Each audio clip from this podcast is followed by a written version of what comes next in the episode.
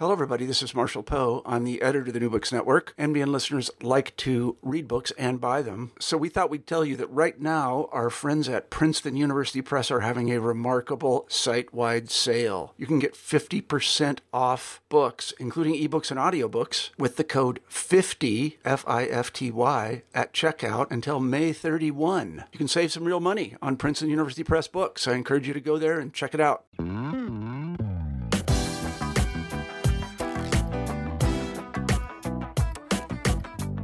I'm Sam Backer. Uh, you're listening to the New Books Network, and we're here with uh, Kevin Byrne, who is the author of Minstrel Traditions Mediated Blackface in the Jazz Age. Um, and so I, I guess I want to start off by just kind of talking a little bit about the genesis of this project. Um, so I guess how did you become interested in the subject, and, and, and what was the trajectory of the research? Um, that's a great question, Sam, and and thank you for talking to me. Um, you know, it started. This has been a project that's been a long period of gestation for me, and um, the book is the culmination of really pretty much almost 20 years worth of work. Uh, it was when I was working on my master's uh, at Northwestern um, some years ago when I first encountered or ran across uh, cases or images of uh, African Americans in blackface. And it was a guy named Billy Kersands who was, I was reading Robert Toll's book called Blacking Up. And it fascinated me, one, of course, the seeming kind of contradiction of that uh, an African American man wearing blackface. Um, and then in addition to that, I, I, he was seen or widely understood, uh, Kersands was as the one of the most popular entertainers of his day. This is the 1890s that uh, Kersands was working. And despite the fact that he was one of the most popular entertainers and one of the, the, the highest paid entertainers uh, of that era, almost nothing had been written about him, and certainly nothing where the where it was trustworthy scholarship. Uh, and so that was also fascinating, kind of angering to me to think about the fact that there was someone who had been uh, sort of overlooked in history and in sort of U.S. theater history in particular. So I started to want to find out about this man. I started to kind of map his uh, comings and goings. Um, uh, tracing his routes and and where he performed and what he performed, and it was kind of a fascinating and very labor intensive uh, research project that culminated in in in my master's thesis uh, into the life of this man. Um, and along the way, the I realized that pretty much every answer that I came to led to a number of other questions uh, about other performers, about the extent of because I was just focusing on one one man. I was just traveling, you know, following him as he traveled around. And you know, who were the other performers? What was the uh, response from audiences? Why or why was he so popular with African American audiences, which he was? What were they seeing in these performances that was different from white audiences? Um, and then to what extent that and another thing is of course that when we think about the little that people know about minstrelsy if they know anything at all and certainly i think more people are aware of it now than they were even 20 years ago. Uh, if you think about the idea of like Jim Crow or, or the basis of Jim Crow laws, that that minstrelsy and blackface is, is seen as a 19th century phenomenon, uh, and that it's also seen as a Southern phenomenon and I realized that both of those maybe sort of common understandings were, were, were not at all true. so it wasn't confined to sort of one region. It was it was very much a national and, and even international uh, phenomenon, uh, and nor was it confined to the 19th century. So when I decided I, I wanted to continue pursuing this work, uh, and it became the basis of uh, then my dissertation and then the, the book itself, I, I realized I wanted to see where where did this where did blackface where did minstrelsy go uh, after after after the point where most uh, histories of minstrelsy ended. Because most histories of minstrelsy and this was it's changed in in some recent years and there there have been a number of of interesting studies in the past couple of years to cover uh, areas kind of related to my topic. Um, but you know, some years ago, the books on minstrelsy were confined to the 19th century, and the phenomenon of minstrelsy was not.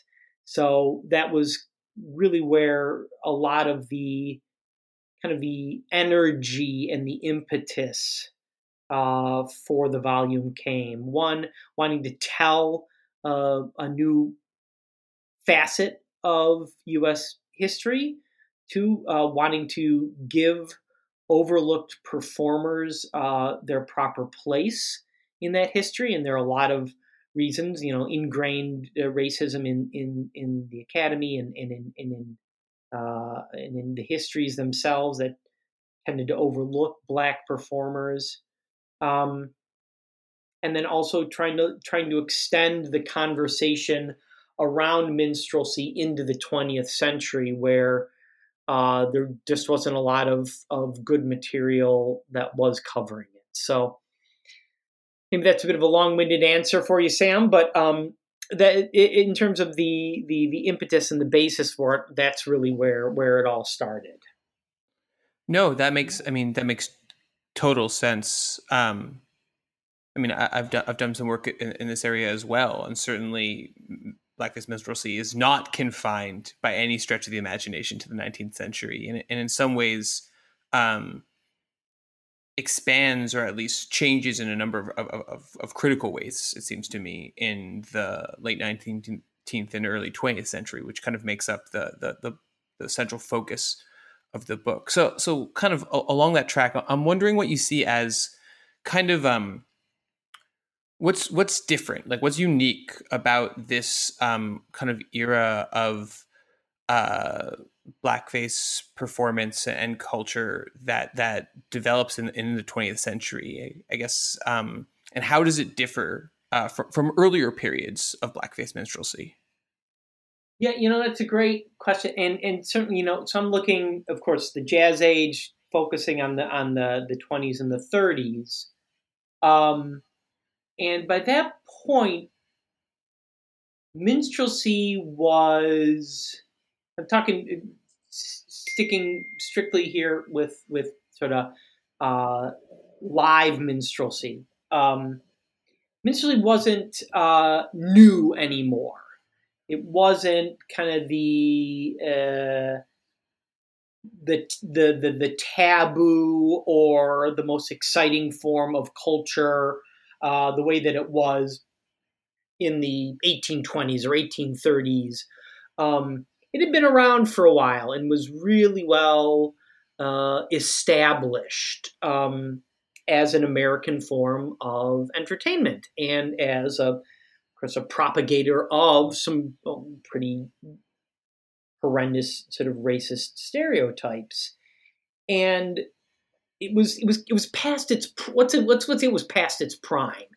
Um, if we're looking for kind of a metaphor of, of bodies or of uh, you know like if you're looking think of a, of a trajectory of of kind of an ex- ascension and then descension, it was kind of on its way out, so to speak. Um, but because of that,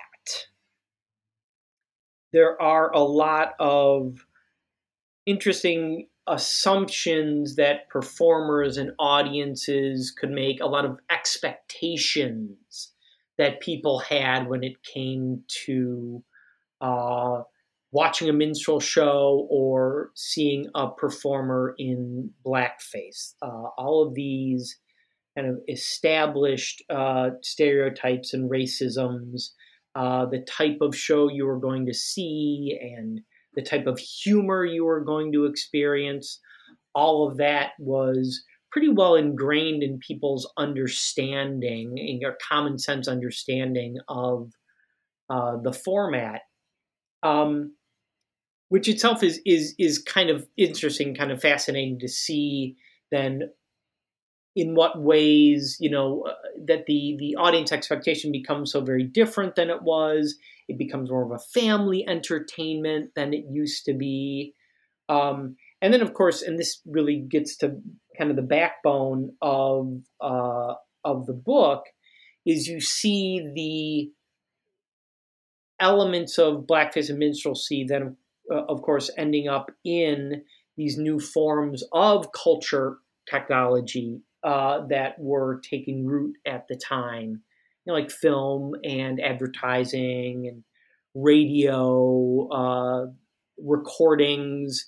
Uh, all these mediatized forms of uh, cultural transmission uh, become very central to how minstrelsy continues to how how a, a flagging form of entertainment kind of finds a, a, second life, for lack of a better word, uh, by being utilized and and circulating through these these other technologies. Um, uh, and so that was something that was really kind of interesting and sort of fascinating for me to uh, discover. I mean, you you literally would have um, you know these agonizingly written uh, you know letters in entertainment papers of the day by minstrels sort of bemoaning the uh, the death of this uh, wonderful American institution like oh we can't teach or show our kids these wonderful minstrel shows like our parents enjoyed in days of yore uh, so a lot of like looking back upon the, the, the golden era of minstrelsy with with fascination and with longing for a you know kind of quote unquote simpler form of entertainment. Um, and so minstrelsy itself becomes contrasted in a lot of ways with new forms of uh, culture that were seen as more sort of dangerous or scary or taboo like jazz music uh, or uh, film, the film industry and uh, the motion picture uh, suddenly takes the place, you know, whereas in the 1820s or 1840s, minstrelsy was the scary form of entertainment. Uh, you know, a century later, it it was uh, it was very much a, a conservative and nostalgic and a safe form of entertainment for a particular segment of, of the population. Yeah, no, I mean, I mean, the the way the way uh, I I read at least this part, uh, much of your book in in this regard is that in some ways you're really talking about an era in which kind of blackface performance, which is this horrifying racialized form, that was also tied to a very specific um, entertainment complex set of performance networks uh, formalized structures. In, in some ways, um, including like blackface images had circulated, uh, you know, Gilded Age advertising, for instance. Like there's, you know, it's, it's critical to the birth of all kinds of stuff. But it seems also when you're things you're doing when you're talking about kind of the circulation um, and and and minstrelsy finding a, a, new life in these new forms is, is, in some ways kind of the the splitting off of blackface performance from the official minstrel show in a lot of different ways. Yeah, I mean that's that's an interesting uh, interesting way of, of of terming it, uh, Sam. I think that's great. Um, yeah, the fact that you had um, the images themselves that were that were of course very prevalent, and as you're saying, you know, going back to like sheet music and images of T.D. Rice as Jim Crow in the 1820s, very sort of famous images of him uh, that circulate. Um, and so, in, in, a number of, of different and interesting ways, the the I wouldn't exactly call it a split though. I mean, you know, the the the minstrel becomes maybe atomized. I would say it gets broken. It could it, it, gets sold off for pe- for parts. Uh, to go with kind of mixing my metaphors here.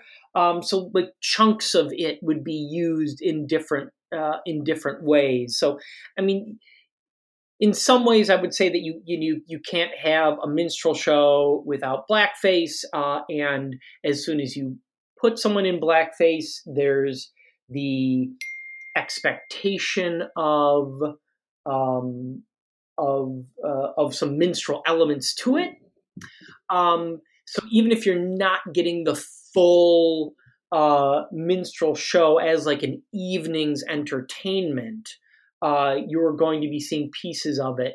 You know, I'm thinking of something like, um, oh gosh, I mean, you know, there are any number of examples that I could pull out of my brain, but you look at something like the Eddie Cantor movie, uh, Roman Scandals, uh, where at one point, the plot is, of course, you know, incidental to the the the, the comedy, but at one point he he, he ends up uh, impersonating uh, an African slave in this Roman bath.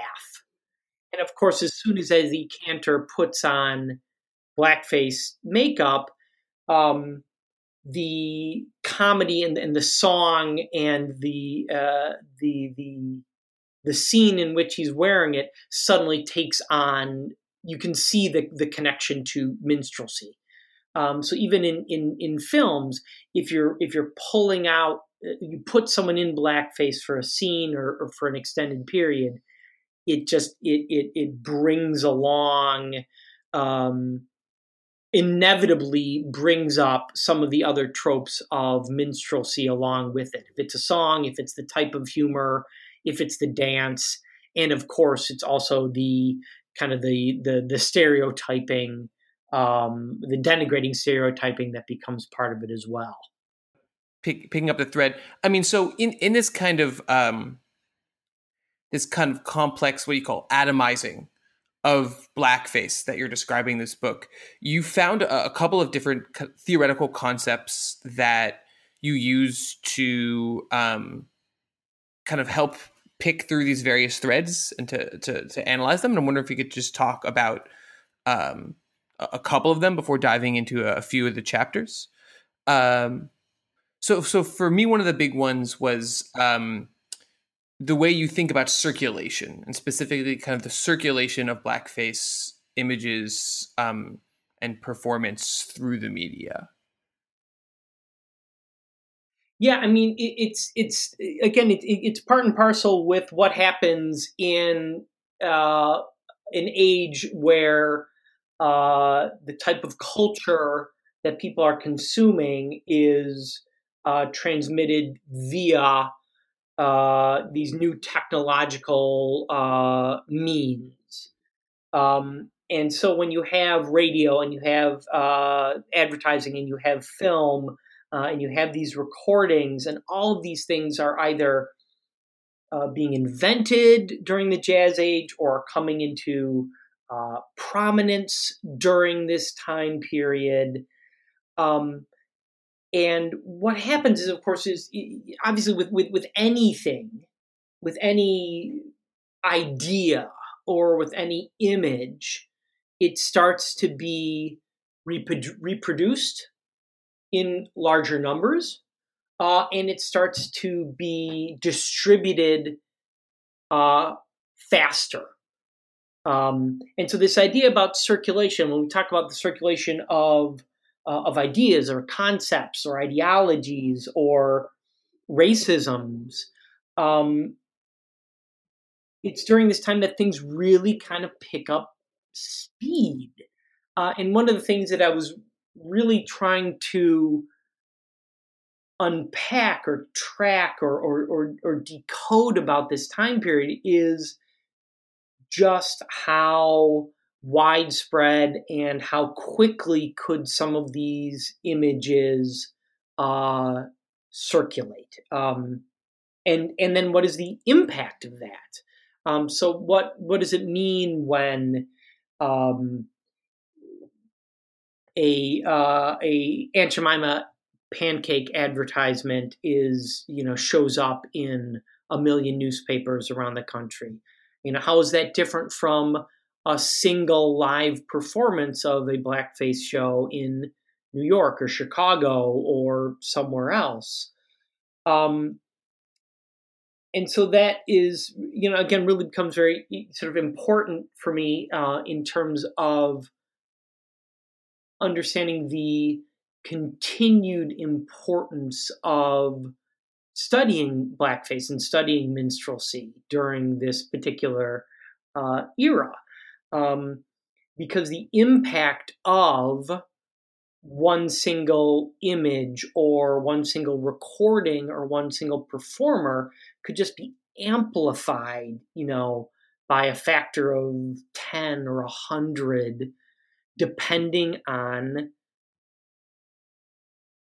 how how quickly those things uh, how widely they circulated and how quickly they circulated. Um, so that really is kind of very central to it, along with this idea of of of the materiality of blackface, and it's something that's always kind of fascinated me. Is not just blackface as an idea or as a cultural phenomenon or as a set of racist expectations, but as a the, the objectness or the thingness of the of the blackface mask itself. Um, and that is also, I think, really important in terms of the way in which, or your one's ability to um, to study and analyze these these particular products and their interaction with e- with each other. Um, so yeah, so so circulation and materiality are two for me two sides of the same coin in a lot of ways, uh, and certainly go hand in hand in terms of the methodology that underlies uh, the book and the particular historicization in it, uh, the case studies that were chosen um, very much a, a, Marxist analysis of it, you know, looking at commodities uh, and commodity circulation uh, and the cultural, the way that the, the, the, cultural resonances of these things. So, I mean, yes, I'm looking at blackface both as an idea, but also looking at as a as a business, as part of a business model, uh, and as a physical thing that is bought and sold in a marketplace, you know, and Jemima is right there on the shelf of the Piggly Wiggly, uh, you know, right next to, you know, these other advertising icons.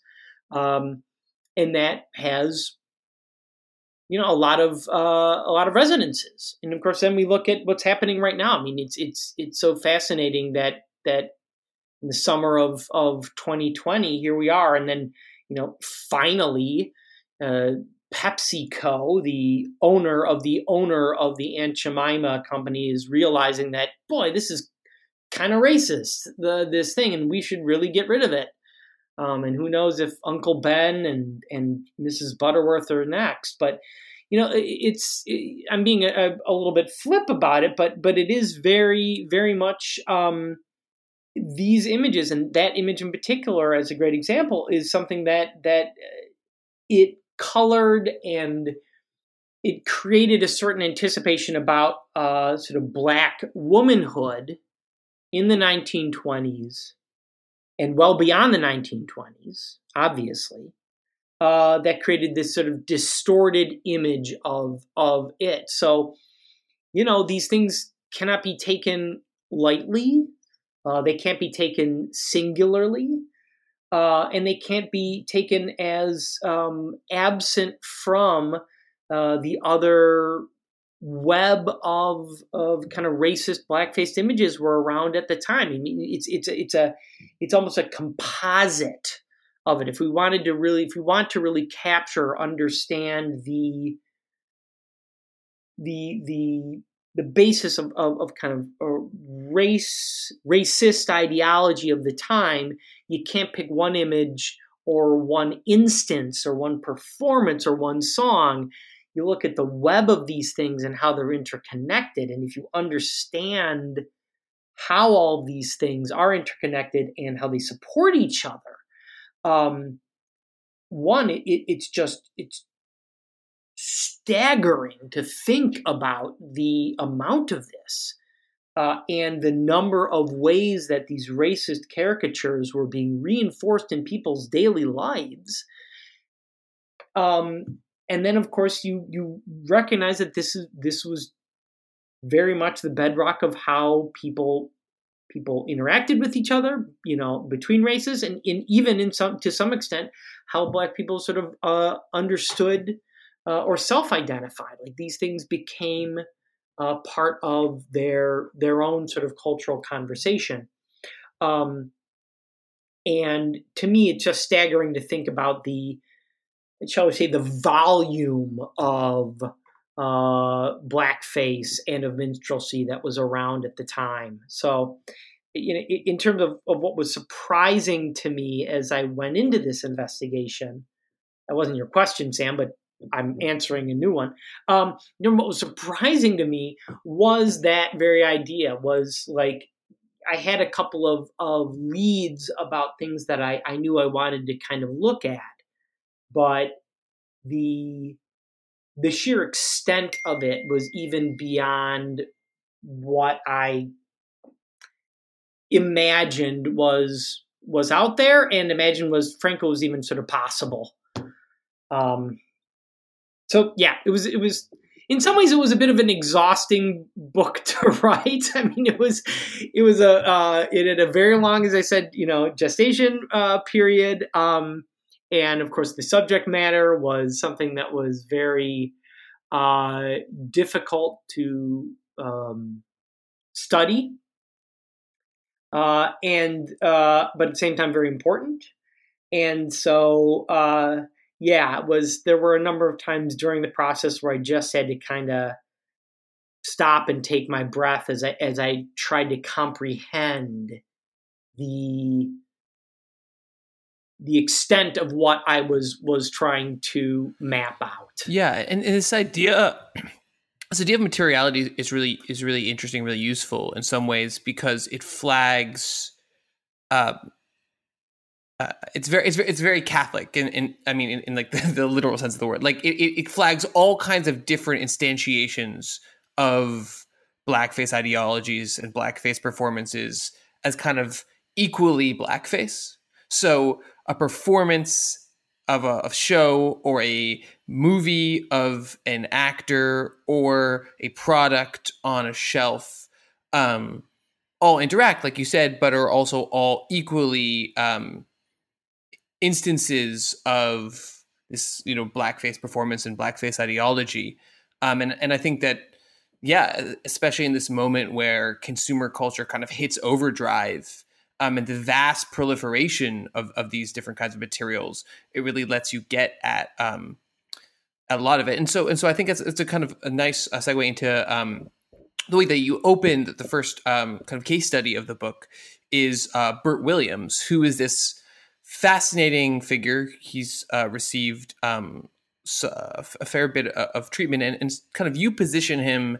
Oh, the way I read it is someone kind of almost uh, at the at the like you operating at the precipice of this new um, world of circulation that he comes out of. Uh, he comes out of film oh, sorry he comes out of theater in which there's kind of one performance and even if images are circulating it's a more limited circulation and he ends in a moment of film um, where images can proliferate kind of beyond all all, all control but uh, uh i'll leave you uh, so who, who's bert williams and kind of how do you frame him in, in the book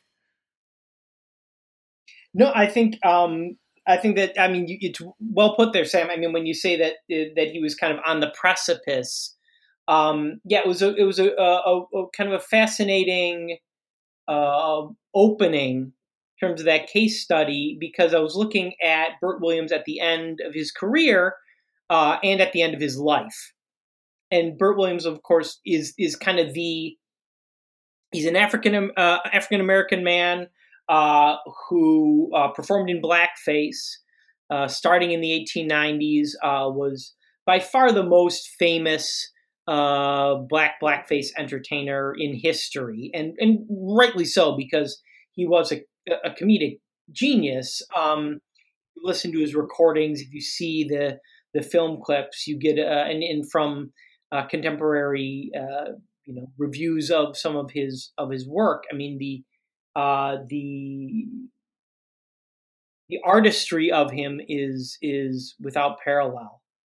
Um, and I got to absolutely give give uh, Williams credit for that. And so, um, but he, he has a connection to this earlier time period um, of blackface performance, and in particular of kind of African American blackface performance, which started in 1865, but but but was around, um, you know, well into the 20th century, and so he comes out of the the, the live performance tradition, but um, the book focuses very specifically on the last uh, the last show that he was in. Um, and he actually it was a, a play called uh, musical called mm. Under the Bamboo Tree. Uh, he was the only African American man in the cast. Mm. He was the only performer in blackface, and um, he died during its out of town tryouts. They were they were planning on bringing this show. The Shuberts were some of the producers on it, uh, and they were going to bring it to uh, to New York. And Williams never made it. He, he they were, I think, in Detroit uh, when uh, he um, he died.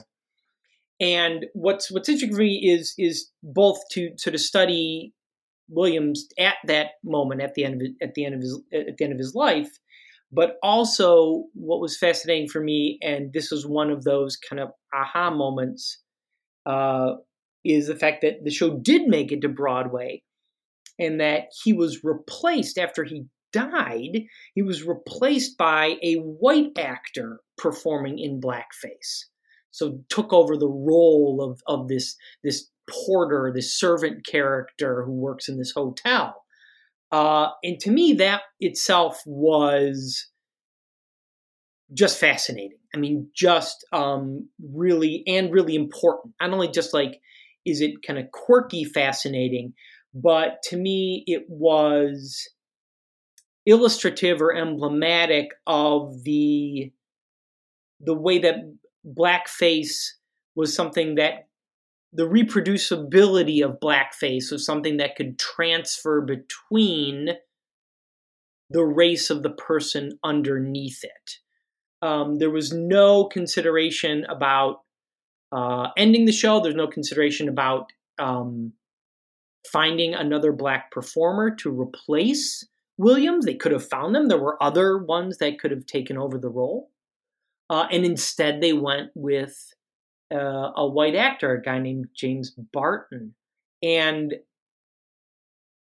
the the fact that that surrogation kind of passed over almost without much comment was in itself um, very very important for me. Um, and I mean to to to kind of um, the, the way I understood that, and I, and I agree, it was, was really fascinating and, kind of um, to situate uh, Williams kind of in, the scholarship about him a little bit more. I mean, maybe this is like the, the Cliff Notes version is kind of that he was seen as, um, you know, he's often kind of portrayed. Early on, he was seen because he performed in blackface, uh, was kind of left out of histories of uh, African American or kind of I mean, he's from the Bahamas, so kind of global black diasporic performance in the Americas.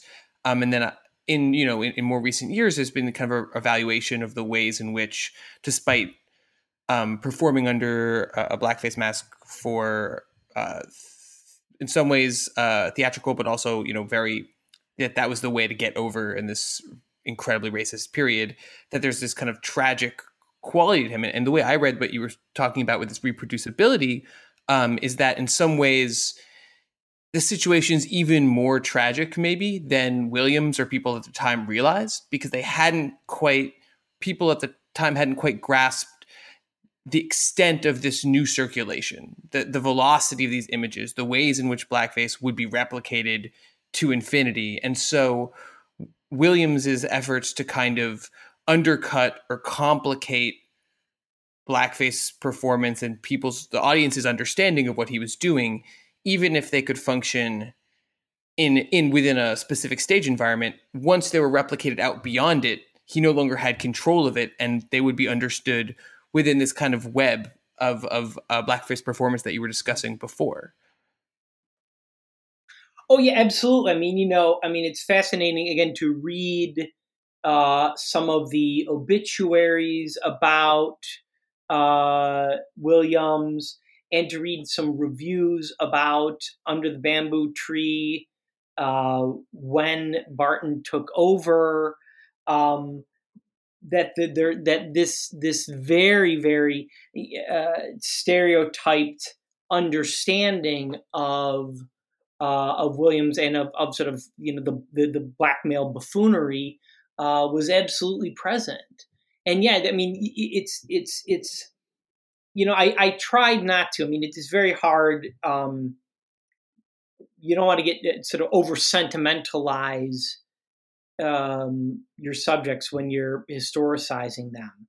And so, yeah, it's hard not to fall into the trap of um, turning Bert Williams into this tragic uh, figure, um, like you, in a, in a in a narrativized or fictionalized way. I I, I I had to work to resist that feeling, although it is very much true that there is um, you know, despite his efforts at um, uh, creating more nuanced or or human portrayals through his characters.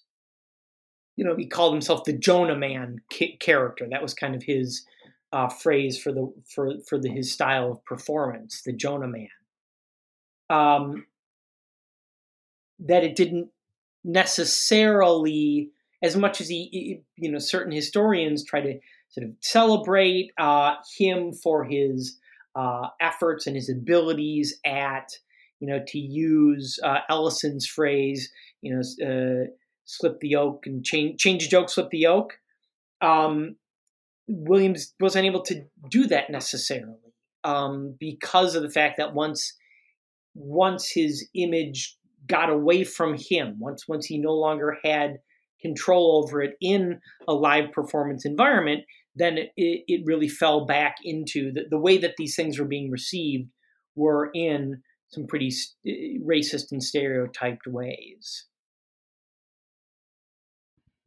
In a slightly later chapter you kind of uh, pick up this thread um, with almost the opposite of williams when you discuss uh, amateur minstrel performances and their proliferation in the um, early 20th century, which in, in a funny way um, is using the same technology as Williams is kind of most at home in, but um, scattered o- over over a continent. So I'm wondering if you could talk a little bit about about that. Um. oh yeah, I mean yes, I mean I, I, it was certainly the the out of the, the case studies and, and out of the, the the the what was was covered in the book, this is the area that has the least amount of existing scholarship around it, uh, and it was. Um, again, a bit overwhelming to delve into this area of, of amateur theatricals in general and then uh, amateur minstrelsy more specifically because of course this is this was um, you're right to say in terms of the the, the technologies uh, of it in terms of, of the liveness of these events were were absolutely crucial uh, in the amateur realm which was the area that Williams was most uh, familiar with. And although Williams was of course internationally famous um, the reason that I think there hasn't been a lot of coverage of, of amateur theatricals and amateur minstrelsy is because these things were flying completely under the radar. they weren't seen as interesting or important enough or cultural enough uh, to warrant attention in newspapers, in scholarship. Um, you know, people just weren't talking about what what the 4-H club was doing or the Rotary or or whatever group was putting on the minstrel show. Um, and and yet, and yet, uh, once you start to ask some questions or you get into this realm and you see again that, that minstrelsy was not something that was confined to major metropolitan areas. It wasn't confined to um, just the media technology. It wasn't confined to like famous performers like williams or cantor or or you know images like aunt jemima um, these things are being performed all over the country all the time by groups of local communities in small towns you know and everywhere from Maine to California and everyone you know everywhere in between like people were performing small town amateur minstrel shows for their communities. Um, and that is um, i think one i'm you know kind of mind-boggling to think about the amount and the extent of it which you know you can only begin to hint at because there are there, there's only you know partial information that still exists around around amateur uh, amateur theatricals and amateur minstrelsy but everything about it indicates how can i phrase it? It's a very conservative form of minstrelsy in the fact that it's it's very much is I said harkening back to this earlier era of the minstrel show and and its simple pleasures um, and interestingly enough it's very much using minstrelsy or using the blackface mask as a way of kind of assuaging the anxieties of the jazz age. So what were smaller communities afraid of? Were they afraid of change? Were they afraid of speed, of technology, of factories, um, of the encroachment of others? Yes. And they were able to kind of make fun of or refract those fears through the comedy of the minstrel show. So when you have a an amateur minstrel show and you've got a you know white man in uh, blackface, you know, expressing his befuddlement over a radio or uh, a movie or uh, urbanization and your audience is laughing at these things i mean it's it's it's it's it's like a, a pressure release valve. That's how i see it for these communities. They're laughing at the things that they are generally concerned genuinely concerned about uh, in their in their lives when it comes to the age in with in which they they live. And and to me i think it's it's it's fascinating and of course very indicative of the time that they would turn to out of all the methods of culture or entertainment all the, the ways that they could uh, and certainly comedy is always um, a way of of sort of addressing fears and responding to them. That's you know one of the basis of you know laughter and comedy. Um, and it's fascinating to me that they use or turn to uh, to minstrelsy in order to do that. Um, and that's another way that these these shows are very much not 19th century performance. They are of the 20th century. They are of uh, you know the 20s and 30s because these things are are are very much grappling with current current events and current kind of fears um, and anxieties that people had. Um, so unpacking that, I mean, looking at these um, decaying, you know, moldering, falling apart um, scripts from the time period because these things were not meant to last. I mean, nobody thought these things were, you know, that some, you know, poor schnook like me was going to be, you know, reading them by the hundreds, uh, you know, uh, 90 years later. So these things are falling apart. Uh, and yet the, the, the way that they're sort of discussing uh, race and the time and their their own daily lives is to me uh, just really really amazing. Yeah, and and I mean it's interesting because I mean while there's change um, in the subject matter, as you say, there's also kind of an explicit referencing tradition. But what's interesting is also that it, my my reading of kind of the, the literature on on 19th century minstrelsy is that many similar dynamics are at play there. So if you think about like wages of whiteness, where they're talking about minstrelsy as a relation as reaction to certain forms of early industrialization, um, and using racism um, and, and, racialized performance, racializing performance as a way to to to, to deal with that. Um, it's actually it's remarkable how how similar that is to something that happened almost hundred years earlier.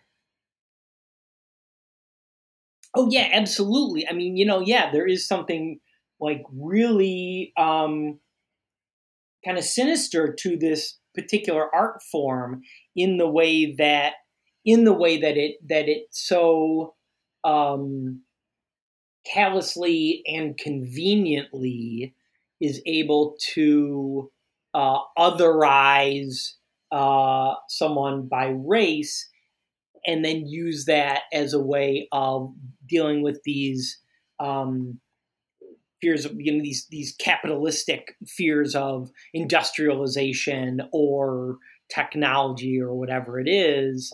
Um, that's yeah, kind of uh, in many ways I feel, and people will certainly disagree with me about this, but I think in many ways that's what how minstrelsy is able to sustain itself.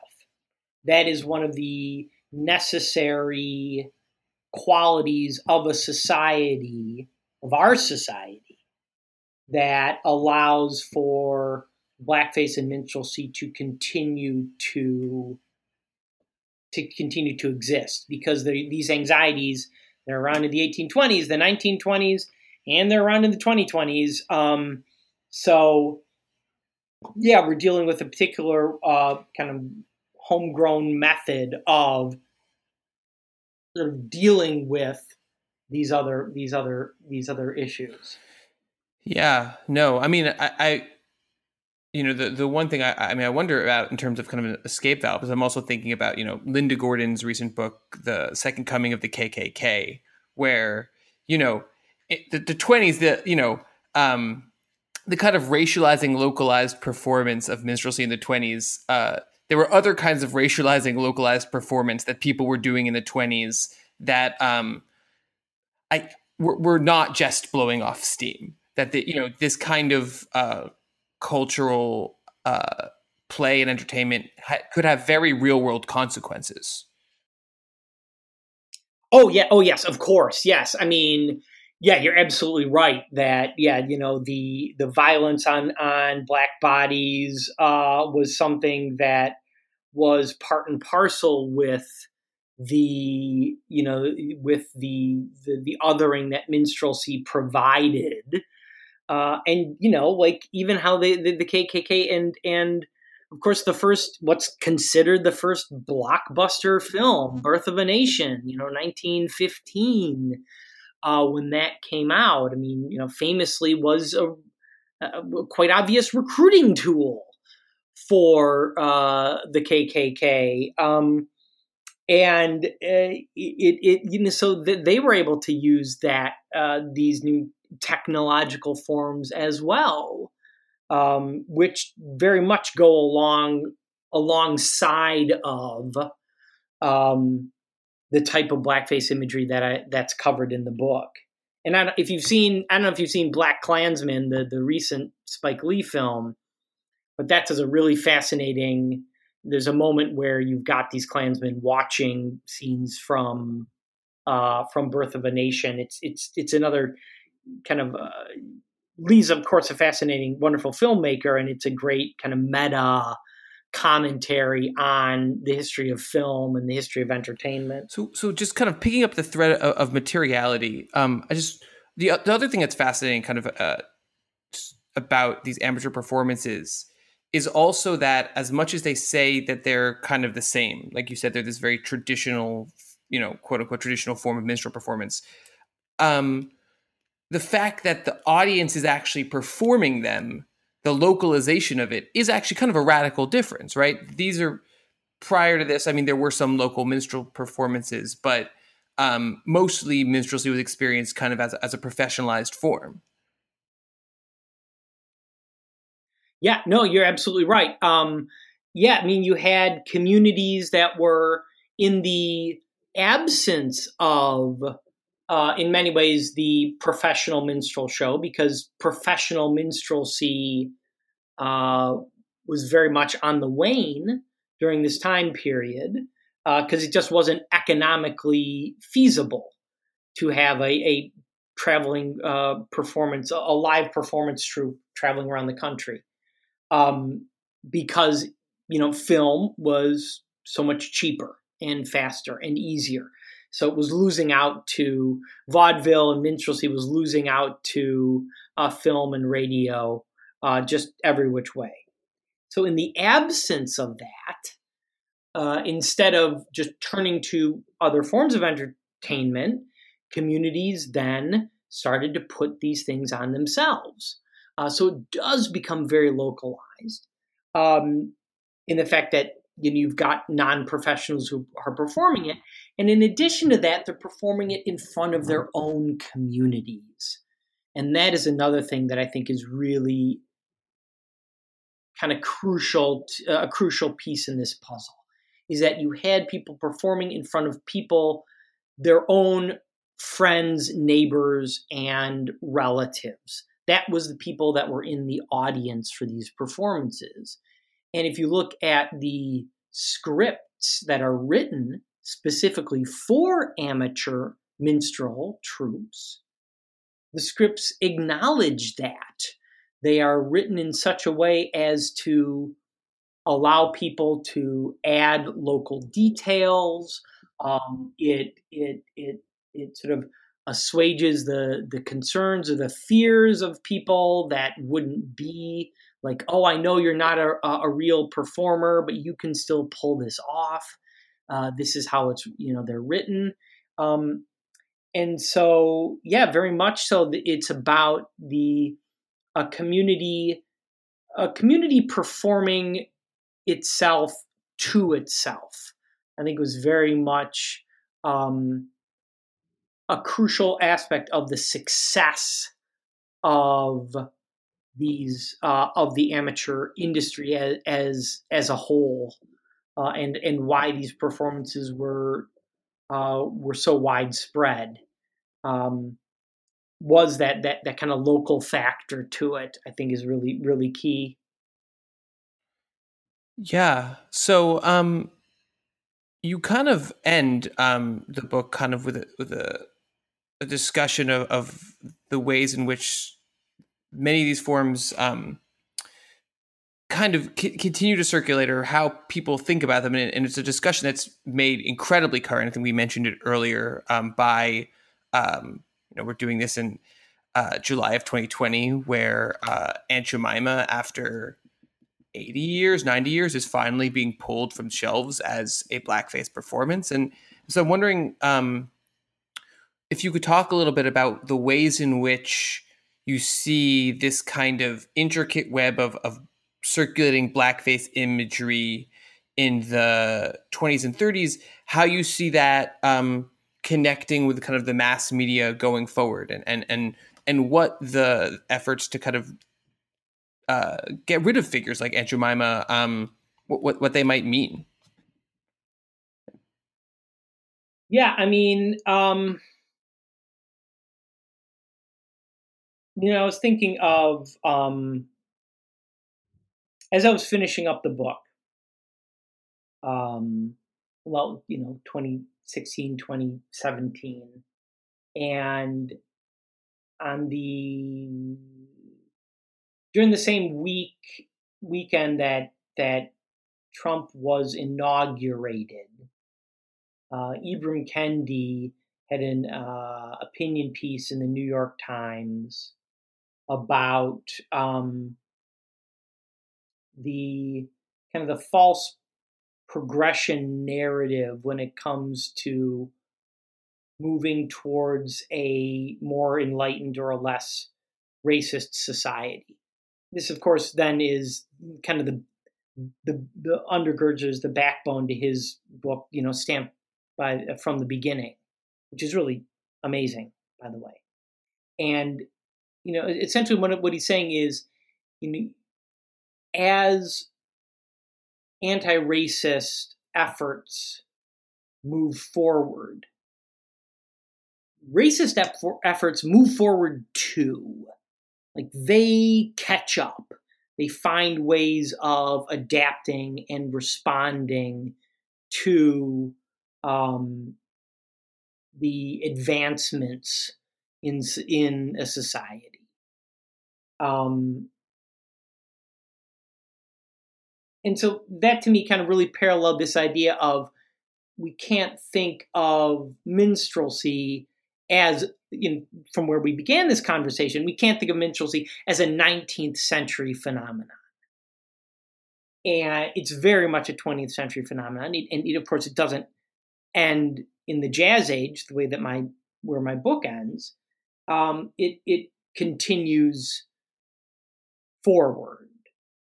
Um, and so there are, in the same way that minstrelsy then is adapted and used for the forms of technology that were new um, in the 1920s that you know uh, with the reproducibility, with the acceleration, with the the way that culture transmitted and and and uh, and was conveyed.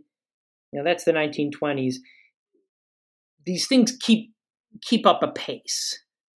You know what I mean? Like like even as we get into the late 20th and, and into the 21st centuries, the kind of the the the ways in which technologies can and often are used um, for to propagate racist imageries uh, is something that is just going to continue.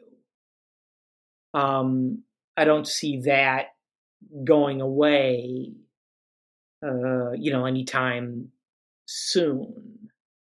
Um, so we have to acknowledge the and and grapple with we being you know, scholars uh, and historians like you and myself, but just anybody who's wanting to think about these ideas, we have to grapple with the the fullness and the complexity of the ways in which these things continue moving forward and how they continue to be uh, they continue to be used.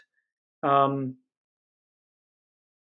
and I think there are a lot of ways that I think that the technologies that we utilize most today um, are are in many ways um, a furtherance of the potential for widespread racism in entertainment and in culture uh, in the same way that you know recordings and radio and film were a hundred years ago.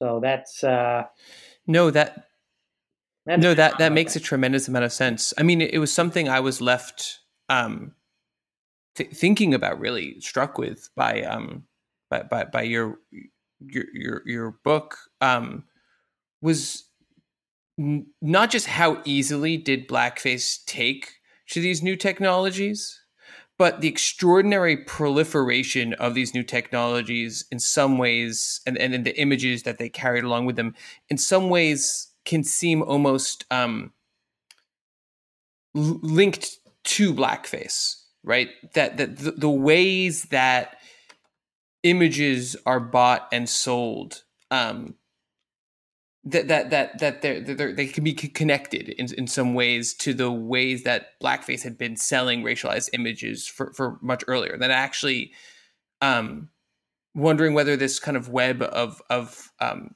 blackface materials actually really shapes um, not just the, the kinds of circulation of media at the level of content but in some ways the circulation of media at the level of structure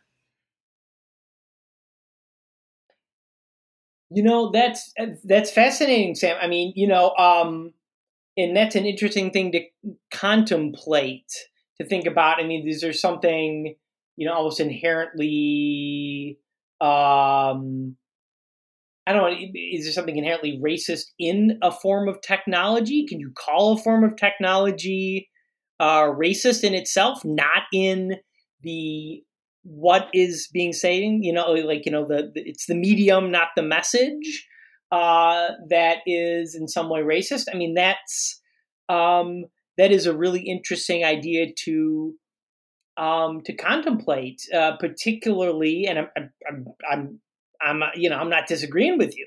I think that's uh, kind of a fascinating uh, avenue to uh, pursue uh, because you know certainly in certainly in practice you can see that that there are problems with it. Um, but is there something almost baked into the uh, the mediatization process itself? Well yeah i mean quite possibly i mean you can look at a number of of examples i mean i, I think of things like the way that um, early celluloid film uh, when developed uh, captures uh, nuance and subtlety in white skin so much easier than it does in black skin. Of course, that's going to change how things go. Uh, how early recording technology um, privileged, um, you know, you weren't able to get the uh, the complex sounds in uh, like things like the trumpet, which was considered largely a jazz and a, and a black instrument. Uh, it was the technology itself uh, that was not refined or calibrated to capture these uh, the subtleties within them, and something like an early, um, uh, you know, Louis Armstrong track.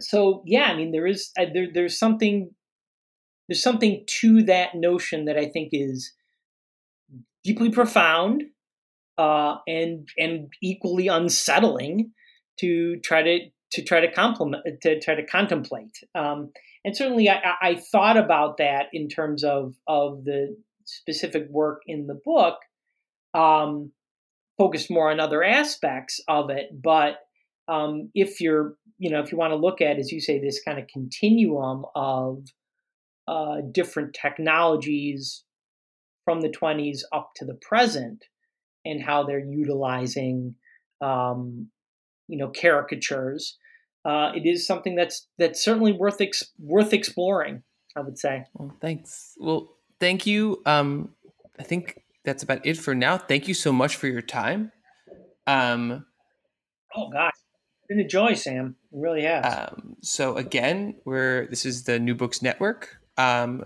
we were talking with Kevin Byrne about his excellent new book, Minstrel Traditions Mediated Blackface in the Jazz Age. If this conversation sounded interesting, I would definitely suggest there's uh, a whole lot more in the book.